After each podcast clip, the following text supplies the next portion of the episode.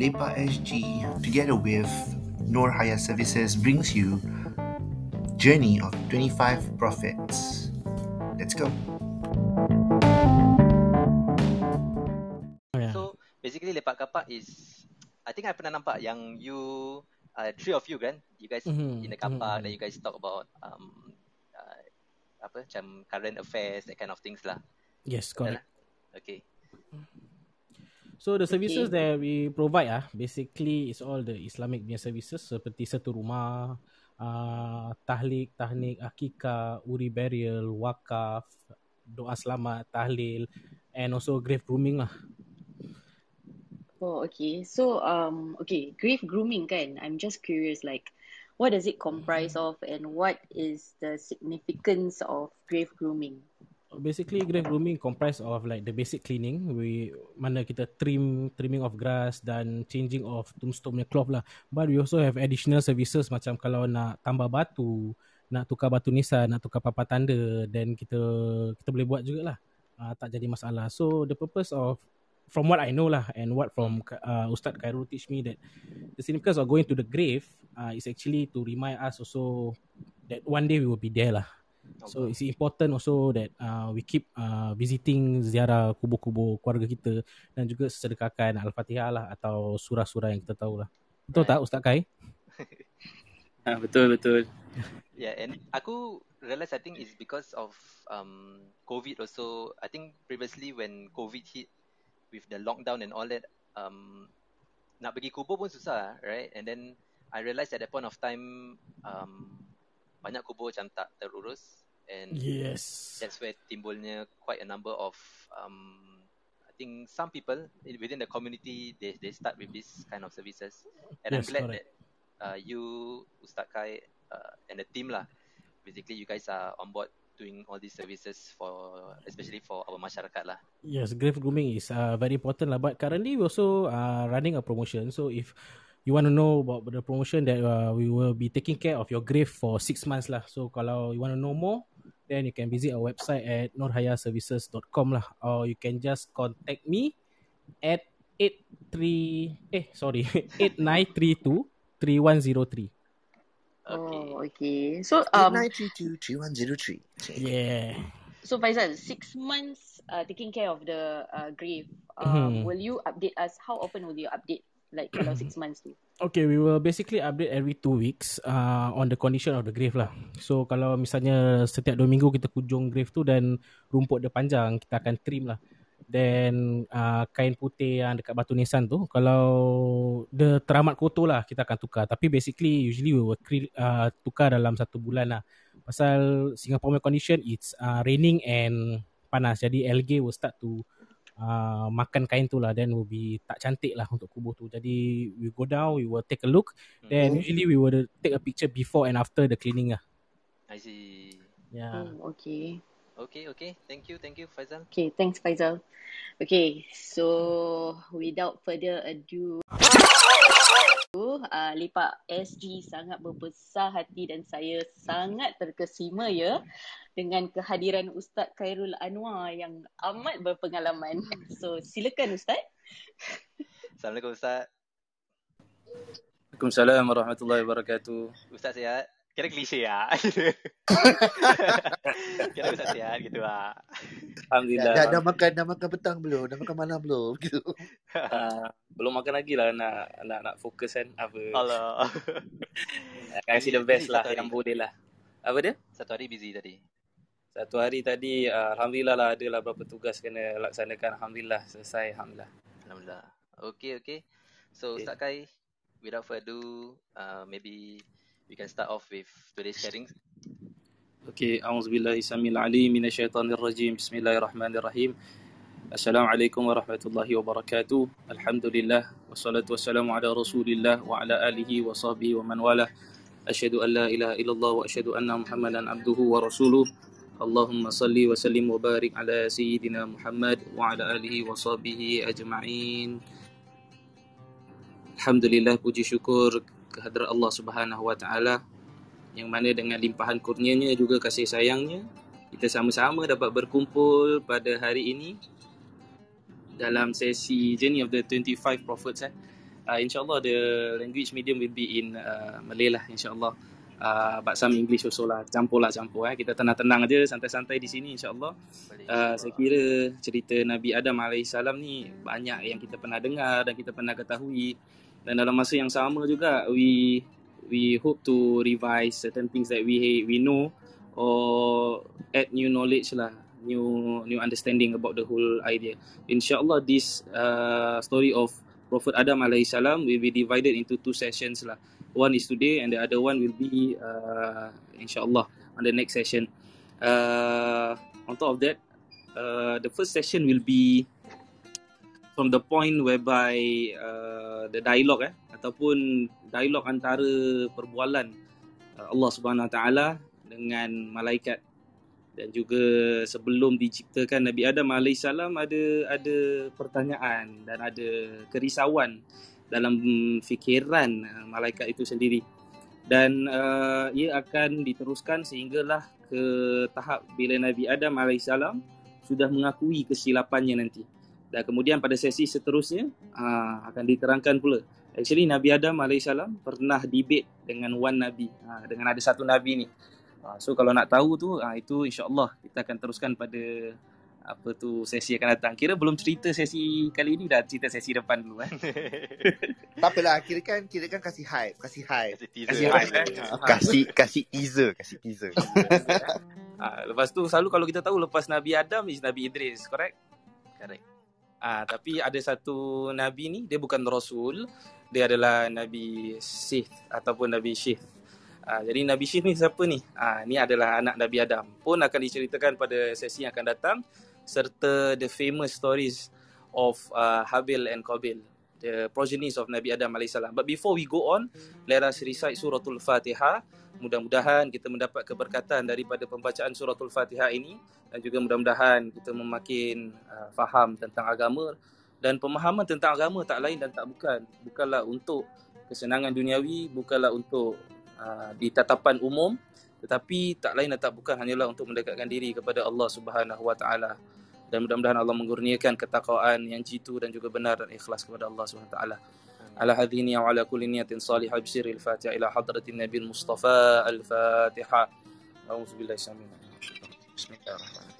Alhamdulillahi Rabbil Alamin Ar-Rahmanir Rahim Maliki Yawmiddin Iyaka na'budu wa iyaka nasta'in Ihdinas siratal mustaqim صراط الذين أنعمت عليهم غير المغضوب عليهم ولا الضالين آمين بسم الله الرحمن الرحيم اللهم تعالينا حكمتك وانشر علينا من خزائن برحمتك يا أرحم الراحمين وصلى الله على سيدنا محمد وعلى آله وصحبه وسلم الحمد لله رب العالمين Alhamdulillah. Again, I would like to thank you, Lepak SD, for giving uh, me and also the Nurhaya Services team an opportunity to share and also uh, to share the masses lah. And thank you all for coming and and for being here lah uh, first and foremost, I would like to request that uh, all of you make doa for one another, for Muslimin and Muslimat. Semoga doa yang kita berikan kepada orang lain makbul dan juga insya-Allah doa tersebut pun makbul bagi orang tu dan doa tersebut pun akan kembali kepada diri kita juga.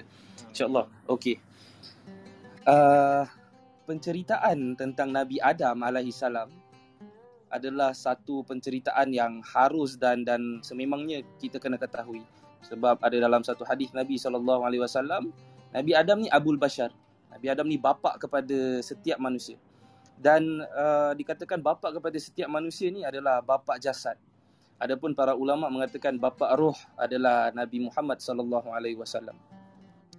Di mana kita harus membezakan dan harus mengetahui apa itu nabi dan apa itu rasul. Secara ringkasnya Nabi adalah seseorang individu yang Allah telah sampaikan ataupun telah berikan wahyu kepadanya tetapi tidak diwajibkan untuk menyampaikan kepada yang lain.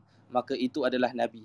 Adapun rasul rasul adalah seorang individu yang sama juga diberikan wahyu tetapi ada tugas yang lebih utama iaitu menyampaikan. Dan sebagaimana dikatakan kepada Nabi sallallahu alaihi wasallam Nabi Muhammad Nabi Muhammad ni adalah bashir dengan nadir pemberita gembira dan juga pemberi amaran yang keras. Pemberita gembira bagi siapa? Bagi mereka yang bertakwa dan taat kepada Allah SWT. Dan pemberi amaran yang keras adalah bagi mereka yang ingkar dan lalai di hadapan ataupun di muka bumi ini. Jadi penceritaan Nabi Adam AS bermula uh, the mere first kisah ada di dalam surah Al-Baqarah. Ayat 30 ayat 39. uh, if you want to refer lah ayat 39 I will just bacakan dia punya Melayu lah demi terjemahan. Actually what happened eh? The start of Nabi Adam alaihissalam so it goes like this. Auzubillahiminasyaitanirrajim ketika mana ingatlah Tuhanmu berfirman kepada para malaikat. Sesungguhnya aku hendak menjadikan seorang khalifah di muka bumi ini. Mereka berkata mengapa engkau hendak menjadikan khalifah di bumi itu? Orang yang akan membuat kerosakan padanya dan menumpahkan darah. Padahal kami sentiasa bertasbih dengan memuji engkau dan menyucikan engkau maka Allah SWT pun berfirman Allah menjawab eh pertanyaan malaikat Sesungguhnya aku mengetahui apa yang tidak kamu ketahui. Dan dia mengajarkan kepada Adam, iaitu Allah SWT, mengajar secara direct. Memberikan ilham secara direct kepada Adam AS, nama-nama ataupun benda-benda seluruhnya. Ha. Kemudian mengemukakannya kepada para malaikat lalu berfirman, Sebutkanlah kepadaku. Allah instruct Nabi Adam, sebutkan kepadaku nama-nama ataupun benda-benda itu jika kamu orang-orang yang benar. Mereka menjawab, Maha suci engkau. Ha. Allah mula-mula instruct tu Nabi uh, tu para malaikat dulu, sorry, bukan Nabi Adam. Allah instruct tu para malaikat dulu. Kemudian malaikat menjawab, Maha suci engkau. Tidak ada yang kami ketahui selain dari apa yang telah engkau ajarkan kepada kami. That means malaikat say, we don't know. Apa yang you telah ajar, tapi not including these names. So, bila dah dikatakan macam itu, mereka menjawab, Maha suci engkau. Allah SWT Maha suci. Sesungguhnya engkau lah yang maha mengetahui lagi maha bijaksana. Kemudian Allah berfirman lagi. Allah berfirman dan kemudian baru Allah mengatakan kepada Adam AS. Hai Adam, beritahukanlah kepada mereka nama-nama benda ini.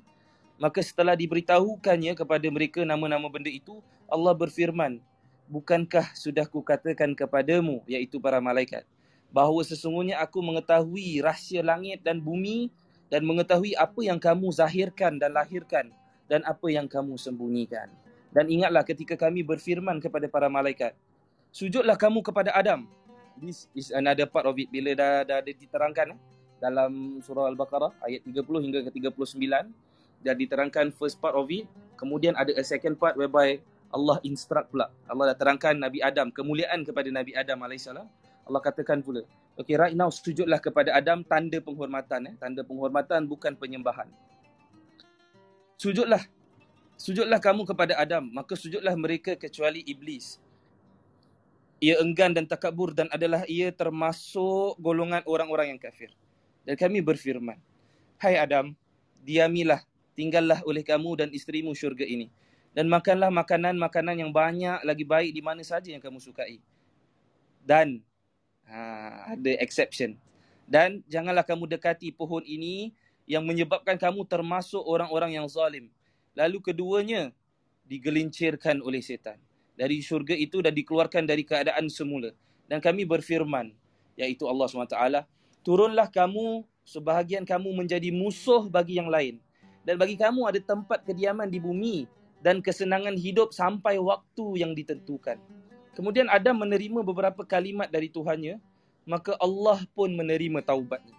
Sesungguhnya Allah penerima taubat lagi maha penyayang dan Allah SWT berfirman, turunlah kamu semua dari syurga itu. Kemudian jika datang petunjukku kepadamu, maka barang siapa yang mengikuti petunjukku, nescaya, nescaya tidak akan kekhawatiran atas mereka, tidak akan risau dan tidak pula mereka bersedih hati. Adapun orang-orang yang kafir dan mendustakan ayat kami, mereka itu penghuni neraka, mereka kekal di dalamnya. Jadi ini adalah terjemahan eh. Terjemahan ni agak panjang. Sebenarnya cerita Nabi Adam ada ada dalam surah-surah lain, ada dalam surah Toha juga ada dalam surah uh, Al-Anbiya, ada dalam uh, surah lain dari ayat lain daripada surah Baqarah. Dan kesemua surah-surah ini uh, bila disatukan dijadikan satu satu pemahaman dan satu cerita. Dan sumber-sumber yang akan saya kemukakan kebanyakannya adalah daripada Qasasul Anbiya. Kalau orang tanya daripada mana eh dapat cerita ni, kebanyakannya adalah daripada yang saya ambil daripada Qasasul Anbiya. Ataupun Qasasul Anbiya, Qasasul Anbiya, cerita-cerita para nabi. Dan kitab ini ataupun kitab yang sangat besar manfaat bagi umat ini halamannya quite quite a few. Ada dalam 465 pages. And cerita Nabi Adam aja more than 50 pages. Imagine the the the the vast understanding of Nabi Adam alaihissalam. Adapun begitu, uh, kitab ni ditulis oleh Ibnu Kathir. Uh, Imam Ibnu Kathir. Imam Ibnu Kathir terkenal dengan tafsir eh kalau kita tahu uh, Al-Quran tu ada terjemahan macam yang saya bacakan tadi tu kebanyakannya terjemahan adapun tafsiran ataupun pemahaman interpretation of the the the, the ayat itself ada pelbagai kitab. Antaranya yang paling masyhur adalah tafsir Ibnu Kathir. Dan tafsir Ibnu Kathir ini adalah satu perkara yang mana kita uh, belajar dan faham. Sebab kenapa nak kena tahu tentang umat terdahulu? Uh, what if I tell you dalam Al-Quran ada banyak peristiwa, eh, ada banyak keadaan. Kebanyakannya orang ingat Al-Quran tu adalah hukum dan hakam. You can do this, you cannot do that. You you you are haram, forbidden to do this, you are forbidden to do that. But in fact sebenarnya dalamnya lebih banyak soal negara ataupun soal uh, umat-umat terdahulu dan juga soal peristiwa-peristiwa yang berlaku pada zaman dahulu. Kenapa eh? Kerana Allah bila nak ingin kebaikan, adalah Allah menjadikan satu kebaikan bagi bagi bagi hamba-Nya untuk untuk mengetahui dan untuk memahami apa yang terjadi pada dahulu. Jadi you you bila tengok itibar, you tengok pada yang terdahulu you akan faham kenapa eh bagaimana aku diciptakan eh. Bagaimana aku diciptakan, bagaimana binatang itu boleh mula ada, bagaimana Allah SWT menjadikan syariat. Itu semua kita lihat pada umat-umat yang terdahulu. Jadi dalam dalam dalam pemahaman ini para ulama mengatakan ada ada tiga pendapat. Ha, macam mana eh? Macam mana uh, Nabi Adam alaihi salam ni sebelum sebelum kejadiannya di muka bumi. Ha, jadi di, sebelum di muka bumi ni apa yang ada di muka bumi sebelum Nabi Adam diturunkan ataupun sebelum Nabi Adam diciptakan. Sememangnya Allah ciptakan roh, qalam, Allah cipta, ciptakan qalam tu pena, pena yang menulis di Lauh Mahfuz, takdir kita Allah dah tuliskan. Itu semua adalah satu ciptaan. Qalam dan juga dunia, neraka, syurga, Uh, kemudian Allah menjadikan para malaikat, Allah menjadikan juga uh, jin dari bangsa jin juga ke dalam. Jadi yang menghuni bumi uh, antara yang dirumuskan lah daripada kitab ni adalah uh, dulu ada jin kat, kat, kat, kat, kat, kat dunia. Bukan dulu je lah, sekarang pun ada juga kan. Ada banyak jin. Yang kita seramkan uh, kadang jin manusia lah. Uh, kan? jin manusia ni dia seram sikit. Memang betul. Para ulama kata syaitan ni ada daripada dua ada daripada syaitan syaitannya jin ada daripada syaitan manusia dan syaitan manusia ni sebenarnya lebih lebih menyeramkan sebab apa sebab kadang dia bila dia menghasut dia menggoda kita akan lebih terjerumus sebab kita dah memang tahu dalam Quran Allah dah katakan banyak kali syaitan tu musuh yang nyata tetapi manusia macam mana pula jadi di sini bila bila mana penciptaan Adam alaihissalam sewaktu dia beliau diciptakan di dunia ni dah banyak kerosakan. That is why tadi dalam ayat tadi kita dengar malaikat tanya, "Ya Allah, kenapa kau ciptakan golongan yang akan memusnahkan?" Sebab kenapa? Sebab they have seen before even the uh, Adam is created, they have seen pertumpahan darah yang ada di di di di mana? Di uh, dunia itu sendiri. Dan dilihat dan dan dan perkara ini bila dah dilihat bagaimana pertumpahan darah, mereka risau. Para malaikat ni risau. Sedangkan para malaikat bila bertanya, dia bukan tanya kerana uh, ingkar kepada Allah SWT sebab para malaikat bangsanya adalah yang taat dan patuh kepada Allah Subhanahu Wa Taala. Dia tidak akan melakukan kalau Allah kata zikir zikir, kalau Allah kata tunduk tunduk. Tapi pertanyaan tersebut bukanlah satu pertanyaan untuk membangkang. In fact para ulama mengatakan pertanyaan tersebut adalah untuk menjadi hikmah kepada kita untuk memikirkan kalau kita tak really stick true to what we have been told daripada Rasul SAW. Kalau kita tak buat tanggungjawab sebagai khalifah di muka bumi ini, maka this is what is going to happen. Pertumpahan darah, kerusakan di bumi. Sedangkan para malaikat dia membersihkan dan menyucikan Allah. Tetapi, tetapi ada satu perkara yang Allah muliakan kepada Nabi Adam AS dan baninya. Baninya tu siapa bani? Uh, bukan bani dia dinosaur eh. Tak baru nak cakap juga. Uh, kita dah serius-serius ni tenang-tenang sikit lah. Kan? bukan bani di dinosaur. Bani Adam tu maksudnya anak Adam iaitu sekumpulan manusia yang mana kalau kita ikut insya-Allah akan selamat. Jadi sebelum sebelum Nabi Adam diciptakan uh, antaranya ulama Qatadah ataupun Ibnu Abbas mengatakan ada 2000 tahun setelah setelah dunia di, di, dijadikan uh, ada a gap 2000 years before Nabi Adam diciptakan. So in that period of time ada jin kat dalam dunia ni dia berkeliaran dan membunuh one another uh, bermusuhan, gaduh. Dalam pandangan lain pula, ulama katakan kenapa malaikat boleh tahu yang manusia akan akan buat kemungkaran? Pasal dia nampak kat Lauh Mahfuz ada ada penulisan yang nanti akhirnya juga walaupun memang manusia ni khalifah di muka bumi tapi akan ada beberapa peristiwa. Kalau kita tengok history tak payah jauh. Kita tengok history kita je kita tahu berapa banyak manusia dah melakukan kemungkaran dah buat kerosakan di muka bumi ini. Semoga Allah menjauhkan kita daripada kerosakan. Amin. Amin. dan juga another point yang point pendapat yang ketiga adalah uh, mereka tahu para malaikat ni the the rest of the malaikat. Malaikat ni is a clan tau. Dia ada dia ada banyak dan dia diciptakan kepada nur. So dia pun ada peringkatnya. Jadi dikatakan malaikat ni dia dapat tahu daripada dua malaikat yang lebih tinggi. Dia punya darjatnya pada waktu itulah. Iaitu Harut dengan Marut. Ini ada dalam kitab Ibnu uh, Kathir dalam kitab uh, Qasasul Anbiya. Dia kata para malaikat yang lain macam mana dia tahu manusia boleh buat kerosakan di muka bumi ini pasal diberitahu oleh Harut dan Marut? Dan macam mana malaikat Harut dan Marut boleh tahu manusia buat kerosakan di bumi ini maka dia dapat dia punya ilmu dan keilmuan dia ataupun pengetahuan tu daripada As-Sijilli. As-Sijilli ni adalah malaikat yang lebih of a higher standard ataupun a higher rank daripada malaikat lain bukan higher standard lah kira pangkatnya yang Allah berikan kepadanya. Lieutenant Kebut- eh kira kan. Kira kan something like that lah macam macam Major lah. general lah. Ah macam general gitu. Okay, so faham? bila dia, bila bila dah di, bila dijadikan diorang pun dapat tahu about this this peristiwa. Mereka pun risau. Mereka tanya Allah SWT sebab nak tahu. Uh, kemudian peristiwa kita dengar ataupun kita dengar dari tadi terjemahannya diajarkan kepada anak Adam. Bila para malaikat tanya kepada Allah kan nak tahu what is the goodness of us of human beings lah maka Allah SWT pun ada beri empat kemuliaan kepada anak Adam. Yang pertama, kemuliaan Allah menjadikan Adam alaihissalam itu dengan tangannya sendiri. Tapi di sini, please refrain from understanding that tangan Allah sama seperti tangan makhluk. Tangan tu, kalau kita boleh memahami dengan lebih baik adalah dengan kekuasaan Allah sendiri. That means Allah jadikan secara langsung. Hmm. Itu kemuliaan yang pertama. Kedua, Allah meniupkan roh. Uh, ada dalam riwayat, Nabi Adam AS telah dijadikan kan. Kemudian dia dijadikan daripada tanah. Dan tanah ini ada five different colours of tanah. In fact, ada yang dikatakan tanah yang diambil adalah tanah di bumi daripada kesemua tempat di bumi. That means dia ambil sikit daripada sini, sikit daripada sini. Ada riwayat kata daripada tanah Palestin. Ada riwayat mengatakan uh, dia ambil daripada tanah Mekah, daripada tanah Jeddah, daripada a few places kat dunia. Kemudian disatukan. Maka manusia tu, bapa kita, Nabi Adam AS, dia mengeras.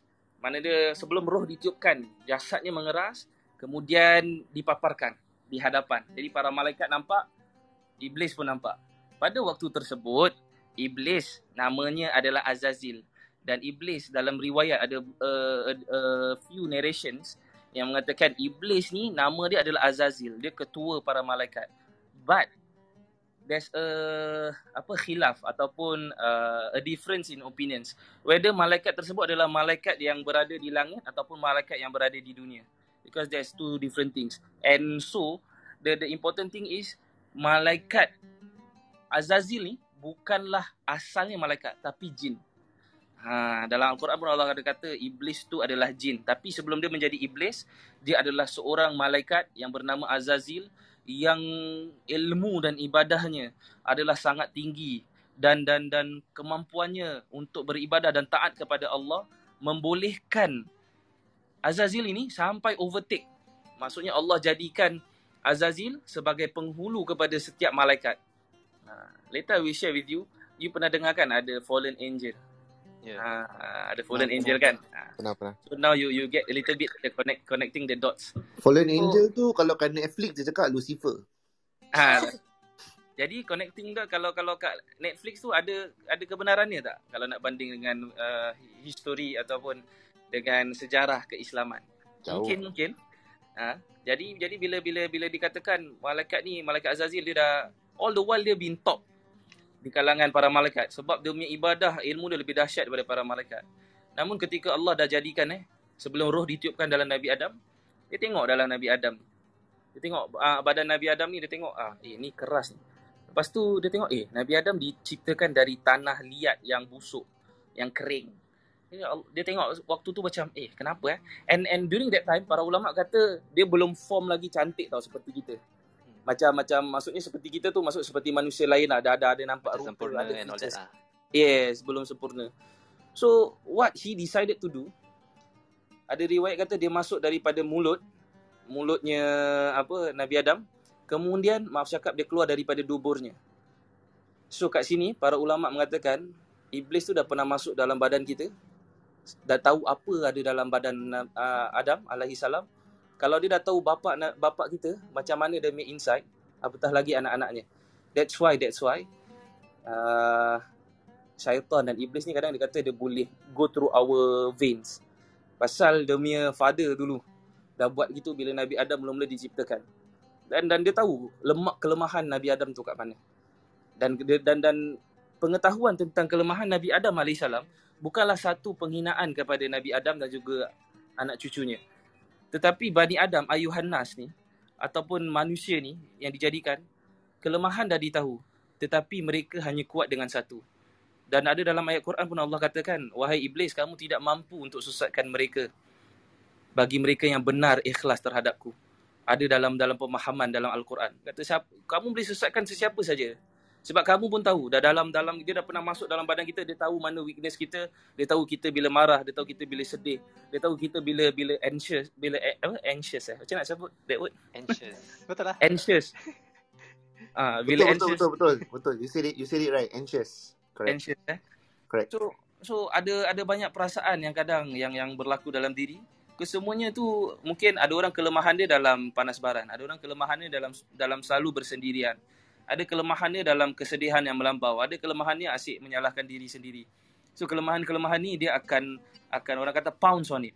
And then there's no other way of curing it other than memang betul lah para ulama kata kalau sakit yang yang yang betul ada sakit yang yang perlukan pakar seperti demam ini pergilah doktor kalau kalau sakit mental pun ataupun uh, ada ada penyakit mental pergilah cari uh, pakar untuk seek treatment tapi on top of everything please know yang tidak ada yang menyembuhkan tidak ada yang memberi manfaat tidak ada yang memudaratkan tidak ada yang memberi rezeki tidak ada yang memberi musibah tidak ada yang menyelesaikan masalah tidak ada yang mengeluarkan kamu daripada kesusahan tidak ada yang memberi kesusahan dan tidak ada yang me- menjadikan manusia tu memahami jalan pulang kembali kepada Allah SWT kecuali menerusi Allah SWT.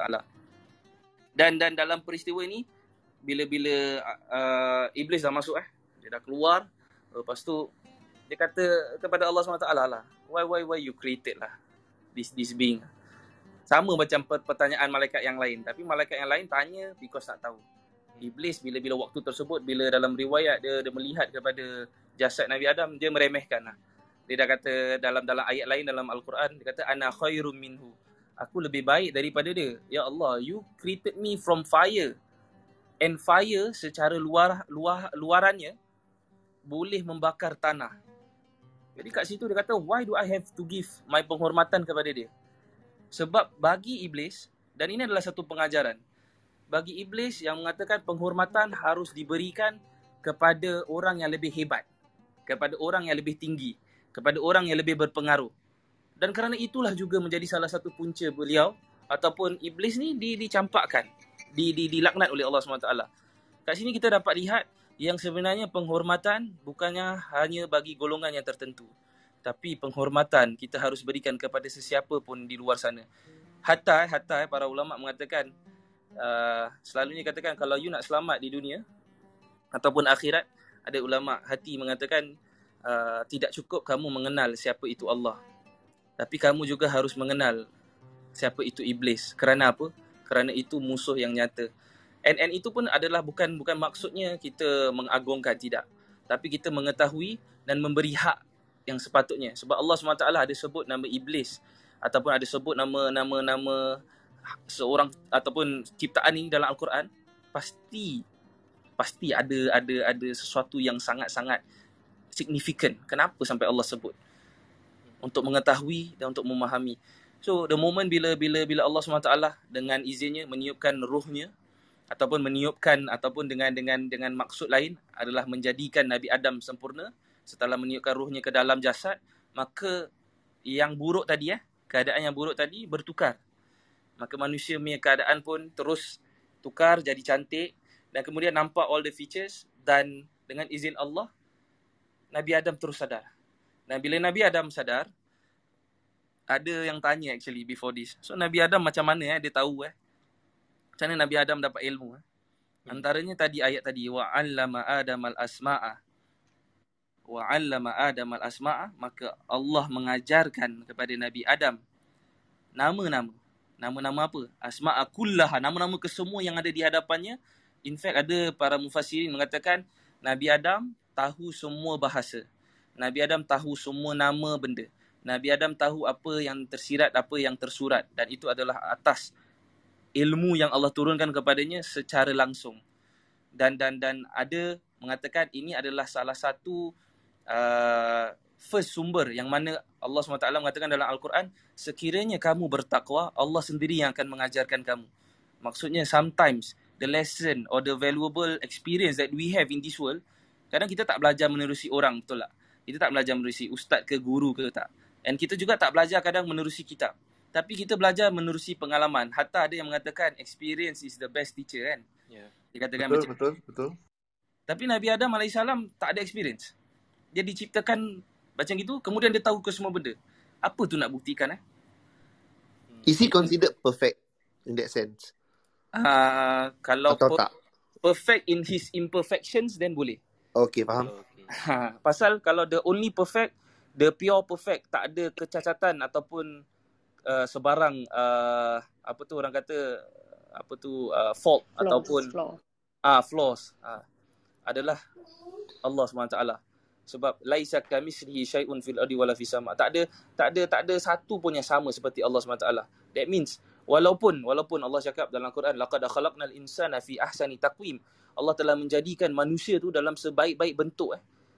Tetapi dalam masa sama kita harus akur yang apa saja yang Allah cipta adalah yang terbaik.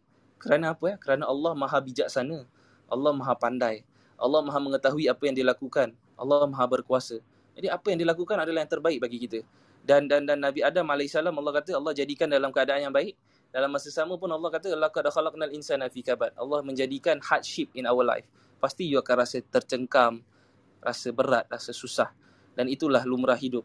Dan kemudian bila kita nampak apa yang diajarkan oleh Nabi Adam menerusi Allah SWT, ini membawa satu maksud. Tidak mungkin seseorang pun ataupun sesiapa pun, sehebat mana pun dia, menguasai ilmu tanpa pengajaran Allah SWT.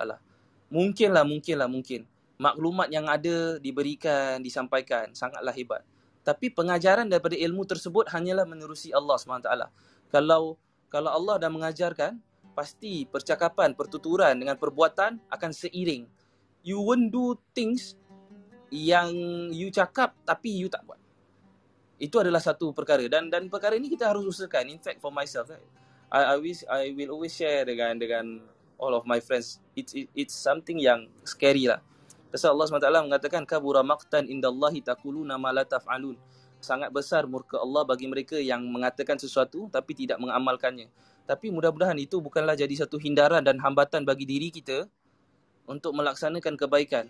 And and untuk stop us from aku belum baik, kenapa aku nak sampaikan kebaikan? No, you sampaikan kebaikan walaupun you masih jahat, walaupun you masih dalam keadaan yang belum kembali kepada Allah, you sampaikan je. Yang akan menukarkan you jadi baik, Allah juga yang akan menukarkan you jadi baik. Tapi you kena ada that niat, tanam niat, tanam azam. InsyaAllah, you sampaikan benda yang baik, walau you buat benda yang kurang baik, nanti one fine day Allah yang akan bentuk. Allah will mood you. And and trust me, the process is so beautiful that when at the end of the day, you see how your life changes because you ada sangka baik dengan Allah SWT, you be crying at your sejadah, Ya Allah, keindahanmu mengatasi kemurkaanmu, Ya Allah. Be- Begitu jijik aku di hadapanmu, hatta kita kita kita di ada kat dunia pun, kerana apa? Eh? Kerana Nabi Adam AS makan kan, buah zat buah yep, yep. maka kita dicampakkan. Tetapi bukannya salah Nabi Adam AS. Baginya adalah salahnya lah. Bagi Nabi Adam on his point of view is salahnya. Tapi bagi kita, kita tak boleh salahkan bapa kita. Kerana apa? Eh? Kerana Allah dah takdirkan benda tu untuk berlaku, maka kita pun akan ada. Oh. Kita pun ada sekarang. Hmm. Kita pun ada sekarang ni untuk untuk untuk menyaksikan, untuk memahami. Dan dan kita lihat bagaimana peristiwa kenapa Allah izinkan ataupun Allah jadikan Nabi Adam AS untuk turun ke muka bumi ini dan kemudian memberi peluang. Ada dalam hadis Nabi SAW bila Nabi Adam dah, dah melakukan kemungkaran kan kat dalam syurga, memakan buah khuldi. Hmm. Kemudian uh, mukanya tunduk. Tunduk di hadapan Allah uh, tak nak tak nak lihat, tak nak tertulis pun. Kemudian Allah SWT mengatakan kepadanya dalam hadis yang diriwayatkan Ibnu Asakir, uh, ya Nabi Adam, kenapa kau nak lari daripada aku ke? In that kind of understanding ah. Yeah. Adakah kamu mau lari dariku? Maka Nabi Adam kata, maafkan aku, maafkan aku ya Allah. Aku malu. Bukan kerana aku nak lari padamu. That means ini satu petunjuk, satu iktibar. Kita kena malu depan Allah. Kita kena malu depan dia. Tak malu ke kalau kita lihat? Kita tak payah lihat Nabi Adam punya salah lah. Kita lihat kita punya salah. Tak payah lihat orang lain punya salah pun. Lihatlah kita punya salah. Kalau kalau tak ada rasa malu depan Allah SWT, nak rasa apa lagi eh dengan kesalahan? Bapak kita dah ajar untuk rasa malu. Dan Allah terima. Bila dicampakkan ke dunia, kemudian bertaubat dengan sebenar-benarnya. The first kalimah yang dikeluarkan oleh Nabi Adam, Rabbana zalamna anfusana. Ya Allah, aku menganiaya diriku. Tak ada blaming game. Hmm. Tak ada, tak ada salahkan orang lain. Salahkan diri sendiri. Ya Allah, aku telah zalimi diri aku, Ya Allah. Maka itulah sebenarnya kunci pengampunan ataupun kunci you bertaubat kepada Allah SWT. To really know where you went wrong. And this is a tough process. Jadi kat situ pun bila dah diajarkan kembali kepada tadi eh, ilmu-ilmu yang Nabi Adam dah ada. Kemudian dia kata bahasa apa ustaz Nabi Adam gunakan? Bahasa apa yang Nabi Adam gunakan sewaktu itu? Ada ulama kata uh, ada ada satu hadis Nabi SAW. Dikatakan Nabi Adam, Nabi Khanu, ada a few ada nabi lah daripada bangsa Syriani. Ha, ni ada satu bangsa Syriani ada dalam hadis Nabi SAW. Ha, jadi dia berbual dengan uh, bahasa Syriani. Itu satu pendapat lah. Pendapat yang kedua, dikatakan Nabi Adam AS berbahasa dengan semua bahasa. That means Nabi Adam AS tahu semua. Nabi Adam AS is the the pinnacle of knowledge. Why? Because Allah SWT yang meletakkan ke dalamnya. Ha.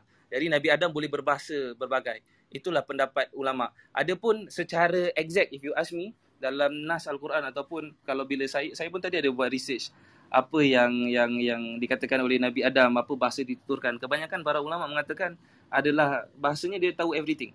Because bila Allah kata allama Adam al-asma'a kullaha.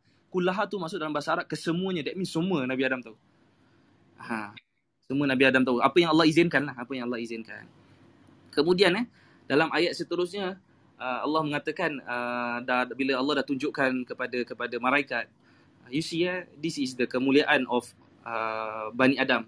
You will know bila kenapa Allah mengajarkan Nabi Adam nama-nama semua dan kemudian Nabi Adam alaihissalam kemudian menyampaikan kepada yang halayak ramai di hadapan. Kenapa? Kerana kat situ juga nak menunjukkan kepada para malaikat yang inni a'lamu Allah mengatakan inni a'lamu apa? Apa yang Allah mengatakan? A'lamu ghaibas samawati wal ard. Aku mengetahui kegaiban langit dan juga dunia. So now some things you don't know. Allah kata kepada para malaikat. And ada things yang aku ajar terus kepada Nabi Adam AS maka kat situlah demi tandanya. Bila Allah SWT mengatakan aku mengajar terus kepada Nabi Adam AS maka you will see Nabi Adam ni as as a being yang Allah Allah menunjukkan pada malaikat there is some specialty. Ataupun ada kemuliaan pada ciptaan yang bernama insan ataupun yang bernama Bani Adam. Maka para malaikat pun dengar. Bila Allah tanya kan kepada para malaikat eh name me all these things. Allah tanya apa para malaikat cakap? And ayat ni kita boleh buat amalan. Guru saya yang merupakan anak murid almarhum Ustaz Syed Abdullah Jufri mengatakan kalau dalam diri kita eh nak ada banyak ilham, That means nak buat things in accordance. Banyakkan baca ni. Subhanaka la ilma lana illa ma 'allamtana innaka antal alimul hakim. Ini adalah apa yang diungkapkan dan dilafazkan oleh para malaikat ketika mana Allah menanya mereka. Qalu subhanaka la ilma lana illa ma 'allamtana ya Allah. Maha suci Allah, tiada ilmu bagi kami ya Allah kecuali apa yang kau ajarkan. Innaka antal alimul hakim.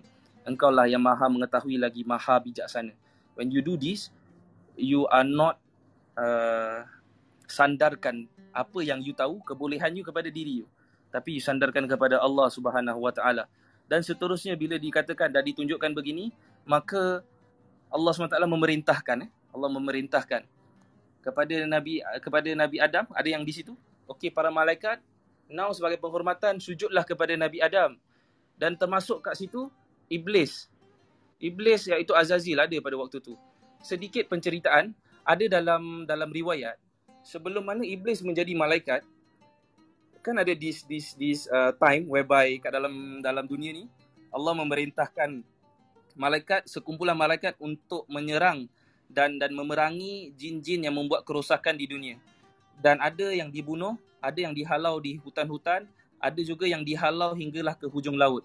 Dan juga ada uh, pandangan yang mengatakan dalam pertengahan laut adalah kerajaan iblis.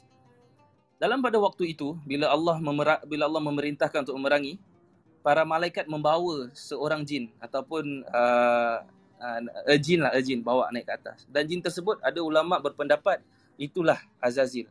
Dan kemudian dia membesar, membesar, membesar, grow, grow, grow. Until lah. Ni sebelum Nabi Adam diciptakan. Jadi bila dah, dah, dah Nabi Adam diciptakan, Azazil bersama uh, malaikat eh, yang lain, Allah perintahkan untuk sujud. Semuanya sujud. Kecuali Iblis. Aba wastakbara wa kana minal kafirin beliau berpaling dan sombong. Di sini para ulama ada beza pandangan ataupun ada pandangan yang banyak lah. Kenapa sampai iblis dibuang? Ada yang mengatakan kerana sombong. Ada yang mengatakan kerana kerana apa tu? engkar. Ada yang katakan because he wants to feel the best, he wants to be superior. Ada yang kata jealous, dengki di hati. Ada banyak, ada banyak sebab lah. Tapi dalam kesemua sebab, now we ask again. Iblis tu, dia tahu tak Allah SWT siapa? Dia tahu tak Allah maha berkuasa. Sedangkan dia dulu paling taat dan paling knowledgeable about Allah SWT. But why he fall? Eh? Kat situ juga ada ulama mengatakan memang betul ilmu dengan amal sangatlah penting. Tetapi yang lebih core adalah iman. Kalau tak ada iman, you boleh ada ilmu dengan amal, you boleh berbicara, you boleh cakap. Tapi pasal tak ada iman, you tak taat kepada Allah SWT. Dan dan dan kerana ini juga saya teringat dulu arwah bapa saya pesan. Arwah bapa saya kata dengan saya uh, rule dia kata macam gitulah. Dia kata mungkin kadang kita ada banyak ilmu dengan amal eh. Tapi kalau kita tak ada jati diri uh, kalimah yang digunakan oleh arwah bapa saya adalah jati diri. Tapi sebenarnya yang nak dimaksudkan adalah iman ilmu kita ada kadang kita tak amalkan. Tapi kalau kita tak ada iman kita boleh jatuh rule kita boleh jatuh. Dan bila saya fikir-fikir kembali bila lihat balik cerita-cerita dahulu memang betul lah. Ilmu amal kita kadang hebat ilmu kita hebat. Kadang kita tahu semua benda ataupun kadang kita faham tentang perkara. Tapi kalau tak dijentik eh, perasaan hidayah dan juga iman dalam diri kita akan jatuh. Wa na'udzubillah. Maka selalunya lah lepas solat selalulah berdoa Allahumma inni ala zikrika wa syukrika wa husni ibadati ya Allah bantu aku ya Allah bantu aku untuk bersyukur kepadamu ya Allah kerana kalau bukan menerusimu ya Allah siapa lagi nak bantu aku ya Allah siapa lagi tak ada lagi yang boleh membantu la haula wala quwata illa billah Tiada daya nanti ada upaya melainkan dengan Allah SWT. Maka bila dah diperintahkan untuk sembah, tak sembah, maka iblis pun okey. Dalam dialog iblis dengan Allah SWT, there is a few uh, ayat dalam Quran. Ada dalam surah Al-Isra' ayat 61 to 65. Ada dalam surah As-Sad ayat 71 to 85. Dan juga dalam surah Al-A'raf. Saya try uh, rumuskan lah, try, try to share what what's the inti of it eh. So dalam dalam surah Al-Isra ayat uh, 61 to uh, 65 uh, demi yang per, perbualan dia adalah bila Allah suruh iblis sujud kepada Nabi Adam iblis tak nak kemudian iblis mengatakan kepada Allah SWT uh, tell me ya Allah why why do I have to give my penghormatan kepada yang kau ciptakan ni di hadapan Iblis question Allah SWT. Sedangkan Iblis tahu Allah maha mengetahui. Tapi kenapa? Ini adalah lantaran dalamannya. Lantaran dalamannya yang Allah takdirkan ke, kepadanya. Kemudian, dalam dalam keadaan yang sedemikian rupa pun, dia tahu yang yang yang Allah SWT tu akan memberikan uh, Allah tidak memungkiri janji. Ha, senang cakap macam itulah. Allah tidak pernah memungkiri janji. Jadi, Iblis meminta kepada Allah, sesungguhnya jika engkau memberi tangguh kepadaku sampai hari kiamat nanti ya Allah nescaya benar-benar aku akan sesatkan keturunan Nabi Adam kecuali lah sebahagian kecil dia request to Allah in this ayat uh, different para ulama mengatakan kalau iblis yang telah ingkar meminta kepada Allah Allah memperkenankan apatah lagi hamba-hambanya yang selalu berdoa kepada Allah, yang selalu mengharapkan mungkinlah mungkin. Pasal kadang doa kita ingatkan makbul tu adalah dengan tercapai hajat. Kadang kita lupa doa, termakbulnya doa bukanlah tercapainya hajat. Tapi kadang hati tenang menerima apa sahaja yang Allah berikan. Sebab I mean logically kalau kalau kita fikir secara logik pun eh, even before we understand Hmm. agama. Kalau na- na- nabi nabi Nabi Adam bila bila iblis datang nak sujud kepadanya, iblis minta yang ingkar Allah dah berikan apatah lagi. Allah kata kepada iblis, "Pergilah. Barang siapa di antara mereka keturunan Bani Adam yang mengikuti kamu maka sesungguhnya neraka jahanamlah balasanmu." Dan sesiapa pula yang sanggup di antara mereka eh yang yang untuk mengikut apa sahaja rencanamu pun akan sama juga.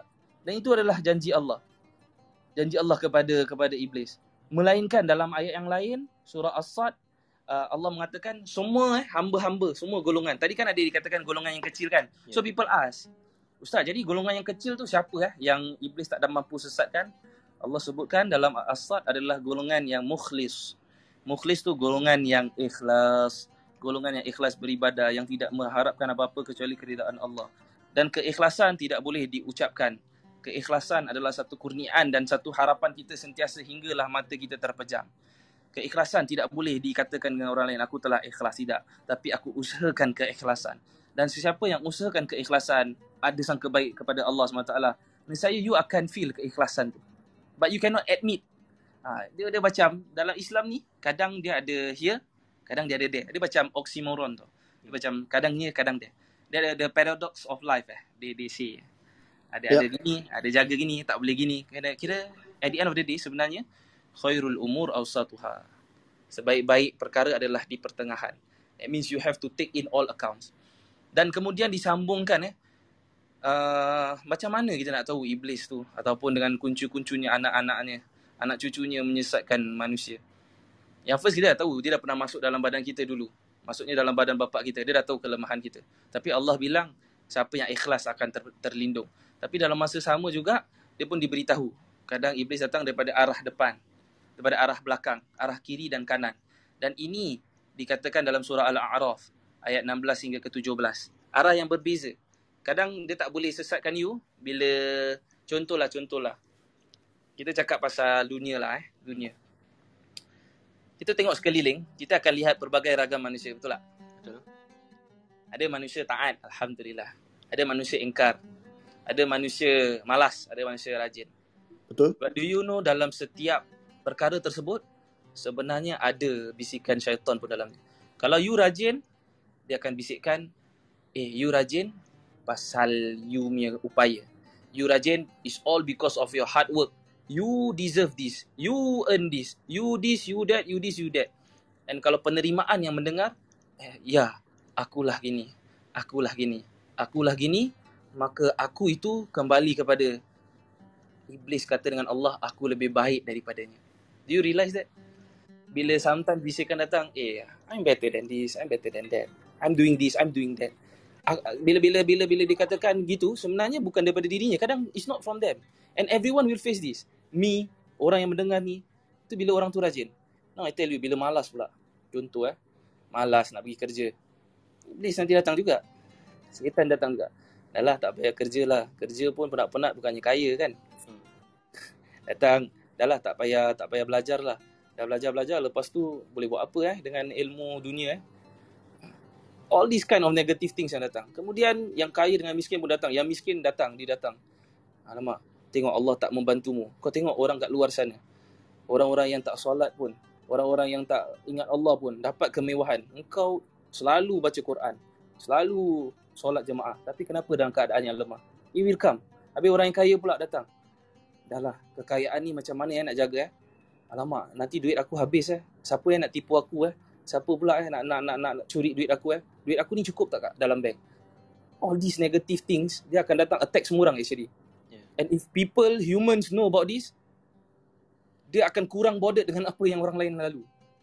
Dia akan rasa alamak aku sentiasa dalam dalam dalam dalam pengawasan susah and and then you akan tengok orang lain pun you akan ya Allah berilah hidayah kepada mereka ya Allah kerana everyone is battling their own struggles Semua ada susahnya. Tak ada orang boleh cakap kat dunia dia paling susah pun. Semua Betul. susah-susahnya ikut dia punya capacity. Definitely, Kan? definitely. Dia dia akan doakan in fact. Ya Allah, aku nampak dia susah. Ya Allah, bantulah. Ya Allah, aku nampak walaupun dia tersenyum bahagia, mungkin ada dalam dia. Orang cakap the the one with the most laugh is the one who cry the most inside. Betul? Betul? You never know bro, you never know kan.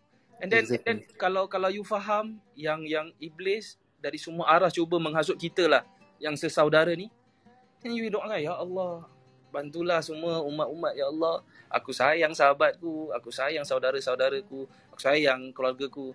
Ya Allah, ini pesananmu ya Allah. Yang kita bersaudara dan bapa kita yang sama. Apatah lagi bapa roh kita dalam satu jalur yang sama. And this will will, will train the heart. But it will not end there. Today you will feel like that. Tomorrow it might be that you will follow syaitan punya ajakan. Maka kat situlah peristiwa Nabi Adam bila nanti dia turunkan dia ajar untuk cara bertaubat is to constantly know that we have been zalimi diri kita each and every time. And now bila iblis dah cakap macam itu, iblis dah kata dia nak akan sesatkan kan Nabi Adam AS. Kemudian time, time pass by and iblis start dia punya strategi. Iblis start dia punya strategi, okay. Iblis dah kata, okay, aku akan sesatkan Nabi Adam. And pada waktu dalam ayat tadi, dia kata jangan dekati pohon ini.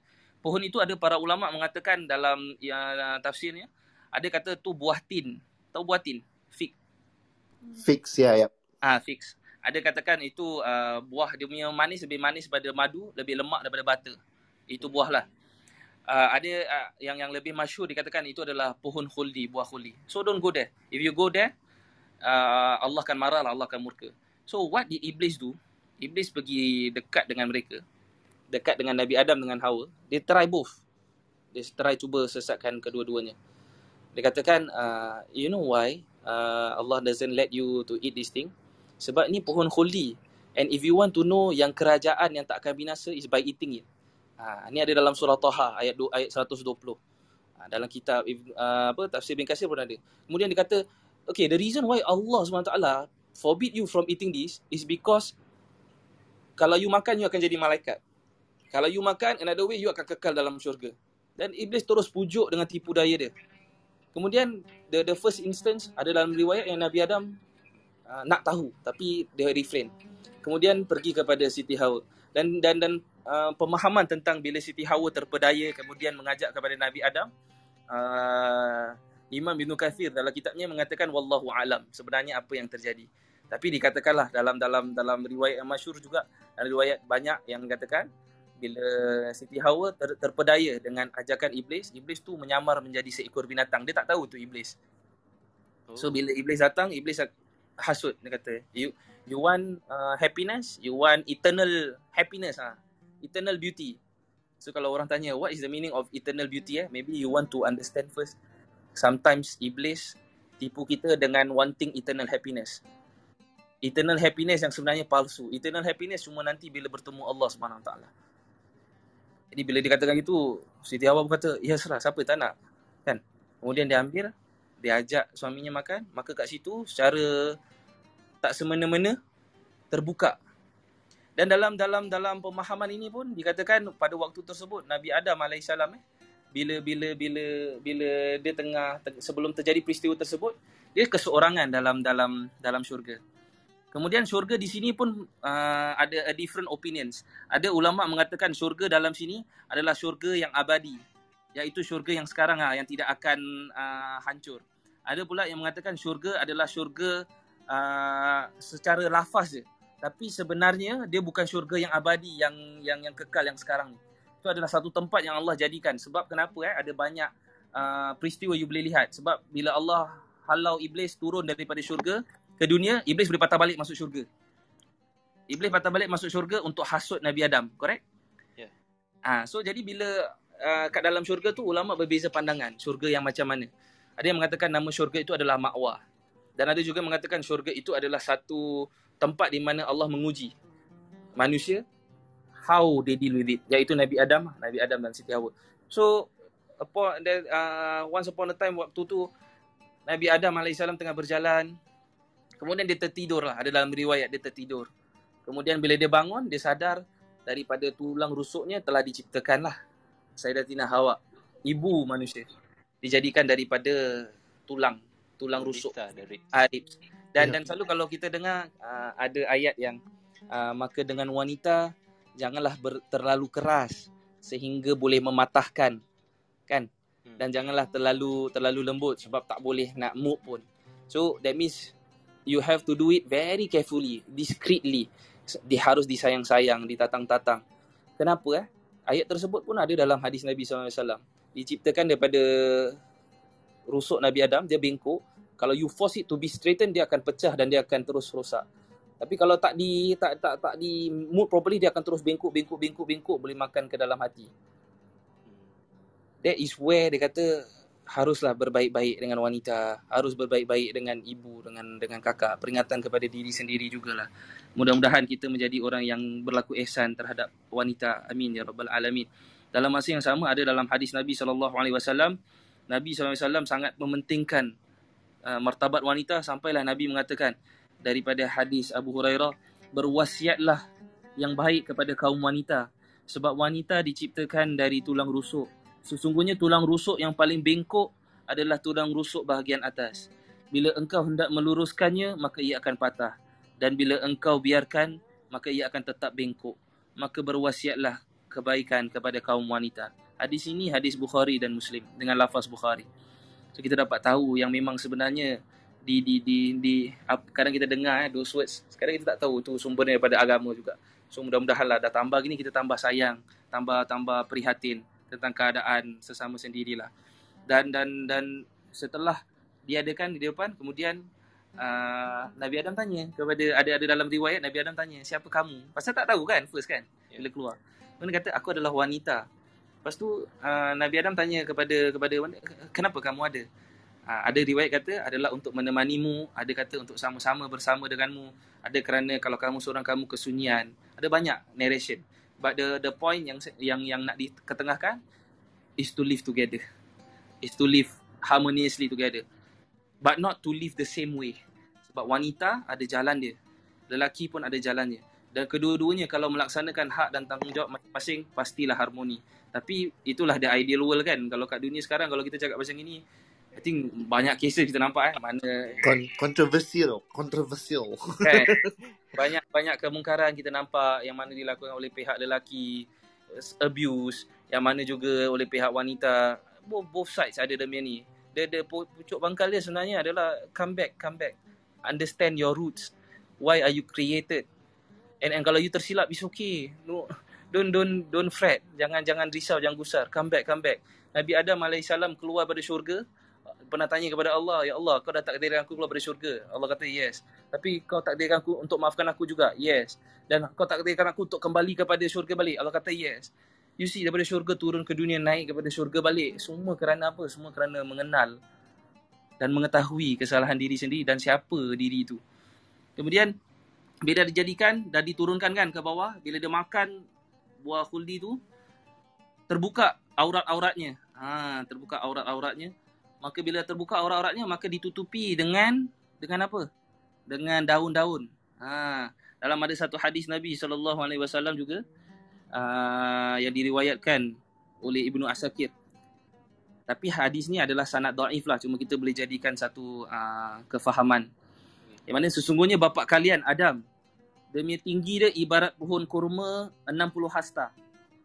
60 hasta, hasta apa eh dalam berapa tinggi eh tu? 60 60 hasta I think tinggi juga eh. Hasta dalam metric system tu apa? Kan ah? Uh, I, I Hasta. lah. Tapi dia punya tinggi dia 60 hasta lah tinggi. Okay, then okay. Kata, You carry on, you carry on. I google kejap. okay. Ada yang kata pohon kurma dia, dia punya pohon kurma yang paling tinggi, Nabi Adam punya height. Kemudian rambutnya lebat. Ha, ada uh, dan dan ketika Adam melakukan kesalahan di syurga, maka auratnya terbuka dan dikeluarkan daripada syurga. Lalu ia ditemui oleh sebatang pohon dan memegang ubun-ubunnya. Maka Allah SWT memanggil, apakah kamu lari dariku wahai Adam? Maka Sayyidina Adam ataupun Nabi Adam lagi sekali, penghulu eh, segala manusia mengata, wahai Rabbku, aku malu kepadamu kerana kesalahan yang aku perbuat. Jadi di sini kita dapat lihat memang memang Nabi Adam dia punya fizik dia pun tinggi. Nabi Adam AS fizik dia tinggi dan ada orang tanya, Habib Ustaz, jadi macam mana eh, keadaan uh, binatang-binatang pada zaman tersebut. So this is a, a theory lah. Uh, bukan kalau kalau beri kalau tak tak percaya tak tak rosakkan akidah. Kalau percaya pun tak rosakkan akidah. Okay, Kira Ustaz, I, I dah Google, I dah Google for you. Okay. So it's approximately 90 feet. So Ah. that's about 27 to 30 meters lah. okay, okay. So that's a really really tall. Very big. Oh, tinggi kan? Tinggi kan? Tinggi babe. So imagine sekarang kita nampak lipas kan. Kecil kan. So kalau theoretically lah ada ada para ilmuwan mengatakan time zaman Nabi Adam lipasnya Nabi Adam kita kalau tengok sekarang dah seperti Godzilla. Oh. Sekarang orang tengok lipas dah takut Ustaz. Sekarang orang tengok apa? Tengok tengok lipas dia dah Aku lari. aku kalau tengok lipas rumah terbakar. Kan kita tengok binatang-binatang kecil sekarang you imagine time zaman Nabi Adam AS binatang kecil dia kalau kita pada zaman ni kalau kita nak understand lah nak nak nak gambarkan sama besarnya macam gitu. So is it possible dinosaur tu ada ke tak ada? Wallahu a'lam. Saya tak ada kefahaman tentang tu. Tapi kemungkinan ada ada kebenarannya juga. Ya, kan? Kalau kita fikir balik. Okey. Kemudian bila dah, dah dah dalam keadaan yang terlanjang, dalam keadaan yang terbuka gitu, maka daun-daun syurga pun menutupi. Uh, ada yang dikatakan daripada pohon tin daripada syurga. Pohon Ustaz, tin Ustaz, tu sorry, sorry. So just so tak tersegue jauh sangat. Uh, so initially they were not naked. Initially they were not. Only after dia makan the fruit and then they got naked, correct? Yeah, initially Okay. auratnya ditutup. So dalam Okay, Al-Quran dia kata auratnya terbuka. That means secara mafhumnya adalah sebelum dia memakan auratnya tertutup. Okay, understood. Okay, okay. Ha. Ada ada uh, bila dah tertutup tu kemudian bila dah makan dia terbuka jadi malu kemudian tertutup maka Allah pun campakkan. Allah katakan keluar dari syurga ini pergilah ke dunia. Ha. Jadi bila pergi ke dunia yang keluar ada ada riwayat kata empat empat perkara keluar ataupun empat individu. Eh dah nak pukul 10 eh. Sorry eh terpanjang pula. tak apa, tak apa. boleh. Kira So, kira kira tak apa tak apa boleh boleh boleh. Okay, okay. I try to summarize. it. Okay, so these empat individu keluar. Yang pertama adalah Nabi Adam. Kemudian diikuti oleh uh, Siti Hawa. Lepas tu uh, yang keluar ikut Iblis. Pasal Iblis waktu tu dia masuk ke dalam syurga. Dia bisik kepada Nabi Adam. Lepas tu Nabi Adam ikut kan. Kemudian bila Allah perintahkan jatuh. Uh, Iblis ikut. Dan ada lagi satu. Binatang bernama ular. Oh. So ada empat perkara yang turun. Jadi bila turun dikatakan perbezaan. Kat mana eh tempat turunnya ada riwayat yang berbeza. Antaranya adalah Nabi Adam bertu- turun beserta Hajar Aswad dan juga daun-daun syurga turun ikut Nabi Adam. Ha ni ada riwayat lah. Di di mana? Di India. Maka bila diturunkan di India, daun-daun yang yang yang ada kat syurga tu kemudian dia berubah sifat. Kan tadi kan saya cakap kalau syurga yang dikatakan bukanlah syurga yang abadi tadi, Ya. tapi syurga yang yang di langit dunia. Jadi syurga ini adalah satu satu tempat yang mana buah-buahnya bila turun kepada dunia, kalau syurga kalau buah-buah di syurga yang abadi, buah-buah dia tak berubah. Tapi syurga yang yang yang ini buah dia bila turun kepada dunia, dia punya daun dia bertukar menjadi pokok-pokok yang boleh menjadi ubat-ubatan. That is why they say at India, kalau ada ada research cakap kat sana banyak uh, natural resources yang boleh bantu kita punya health. So these are some of the theories lah and and the relation to to to to riwayat riwayat yang ada. Kemudian Siti Hawa pula turun di Jeddah. Dan kemudian Iblis turun di daerah dekat Basrah. Basrah ni uh, sekarang dikenali sebagai Iraq. Uh, daerah sana. Uh, a few millili, few few miles from from Basrah. Kemudian ular turunkan diturunkan di satu tempat bernama Asbahan. Jadi keempat-empat ni beza turun. For ular itself ada dalam satu riwayat lah, ada dalam satu hadis Nabi sallallahu alaihi wasallam dia katakan aku aku memerintahkan untuk uh, mafhumnya untuk membunuh ular semenjak awal pertama kali diperangi. Maksudnya awal pertama kali diperangi selain zaman Nabi Adam alaihissalam lah. Sebab ular dan dan dan dan dan uh, iblis bersama apa. Cuma cuma dikatakan dia sekarang you you are, you are not advised to go and kill semua ular yang ada lah. You pergi cari jadi ular hunter gitu kan. You pergi cari mana ular you bunuh, mana ular you bunuh. Tak pasal-pasal you kena sengat. No, it's not like that. Skim cepat kaya. Eh, bukan, sorry, sorry. Ah, kan. So tak tak macam itu. Ini satu pemahaman lah. Kemudian ah, bila di di dunia ni ada a few bila Allah SWT dah mengajarkan Adam setiap nama dan benda, bila di dunia ni Adam AS mengetahui ah, cara-cara how to earn a living. Allah ajar. Ada riwayat mengatakan Allah menghantarkan Jibril alaihissalam untuk guide as a mentor. Untuk ajar Nabi Adam to do certain things. Dan dan memang kita tahu pun malaikat Jibril alaihissalam adalah pembawa wahyu. Dalam masa yang sama bila pembawa wahyu diturunkan kepada Nabi Adam, maka diberikan. Dulu Nabi Adam solat tak? What do you think? Question eh. Um, I I don't think so. You don't think so? Okay, kan? Kan? Dia Ah, solat Farouk. subuh je. Solat subuh. Okay, okay. Okay. Uh, if I may share, uh, dalam dalam Al-Quran ada banyak ayat-ayat menunjukkan Nabi Adam solat. Dan juga Nabi-Nabi lain, Nabi Nuh, Nabi Hud, Nabi Ismail, Nabi Ibrahim, semua solat. Tapi semua solatnya adalah kaedah berbeza. Especially solat yang kita buat ni diturunkan Isra Mi'raj khusus untuk Nabi Muhammad sallallahu alaihi wasallam. Jadi bila bila pada waktu tu macam mana dia uh, Nabi Adam alaihi salam solat is is menerusi syariat yang Allah berikan kepadanya. Uh, So it, it changes over time ah basically. Yes, syariat tu memang but the core is one. Dia punya way pelaksanaan dia berubah. Apa benda yang tak berubah sejak daripada zaman Nabi Adam? Tahu tak?